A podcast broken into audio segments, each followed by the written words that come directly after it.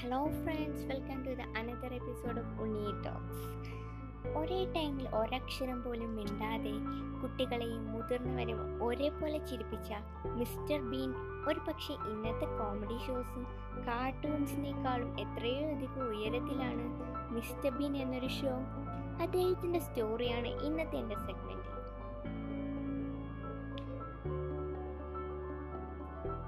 Middle class family ആയിരുന്നു Rowan Atkinson ജനിക്കുന്നത്.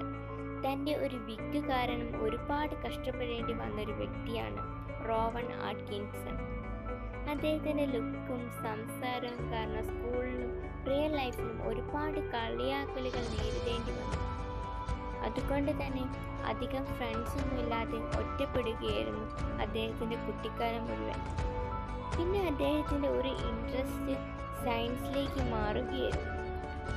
അവിടെയുള്ള ടീച്ചേഴ്സിന് പോലും അദ്ദേഹത്തിന്റെ കഴിവിൽ ഒരു വിശ്വാസവും ഇല്ലായിരുന്നു. പക്ഷേ സയൻസിനോടുള്ള ഇഷ്ടം കാരണം തന്നെ അദ്ദേഹത്തിന് ഓക്സിയോഡ് യൂണിവേഴ്സിറ്റിയിൽ അഡ്മിഷൻ ലഭിക്കുകയായിരുന്നു. ഓക്സിയോഡ് യൂണിവേഴ്സിറ്റിയിൽ ഉണ്ടായിരുന്ന കാലഘട്ടത്തിലാണ് റോവൺ ആഡ്കിൻസൺ അഭിനയത്തോട് ഒരു താല്പര്യം തോന്നിയത്. പക്ഷേ തന്റെ ഒരു സ്പീക്കിംഗ് ഡിസോർഡർ കാരണം അധികം അവസരങ്ങളൊന്നും റോവൺ ആട്കിൻസന് ലഭിച്ചിരുന്നില്ല. പിന്നീട് അദ്ദേഹം ഇലക്ട്രിക്കൽ എഞ്ചിനീയറിംഗിന് മാസ്റ്റർ ഡിഗ്രി നേടുകയും അതിനുശേഷമാണ് അഭിനയത്തിലേക്ക് വരുന്നത്. ഒരു ആക്ടർ ആവണമെന്നൊരു സ്വപ്നം കൊണ്ട് തന്നെ അദ്ദേഹം ഒരു കോമഡി ഗ്രൂപ്പിലേക്ക് കയറുകയായിരുന്നു പക്ഷേ അവിടെയും അദ്ദേഹത്തിന് ഒരു തടസ്സമായത് തന്റെ വിക്ക് തന്നെയായിരുന്നു.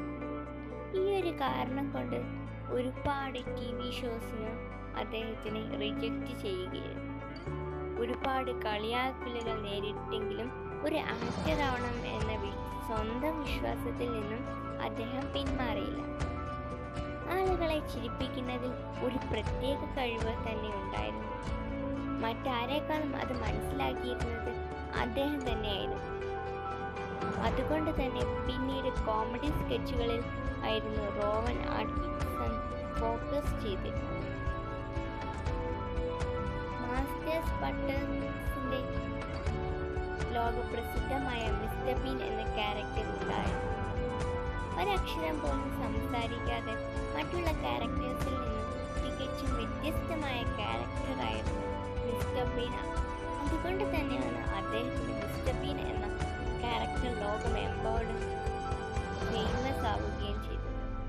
ഹോളിവുഡിൽ തിളങ്ങാൻ ഒരു ഹീറോയുടെ ഫേസോ അതോ ഒരു ബോഡിയുടെ ആവശ്യമോ വേണ്ടെന്ന് തെളിയിച്ച ഒരു ആക്ടറാണ് റോവൻ ആർക്കിൻസൺ ഇന്നത്തെ അദ്ദേഹത്തിന്റെ ഒരു നെറ്റ്വർത്ത് എന്ന് പറഞ്ഞാൽ നൂറ്റി മുപ്പത് മില്യൺ ഡോളേഴ്സാണ് അദ്ദേഹത്തിന്റെ പാഷനും ഡെഡിക്കേഷനുമാണ് അദ്ദേഹത്തിന് ഇന്ന് ഈ നിലയിലെത്തിയത്.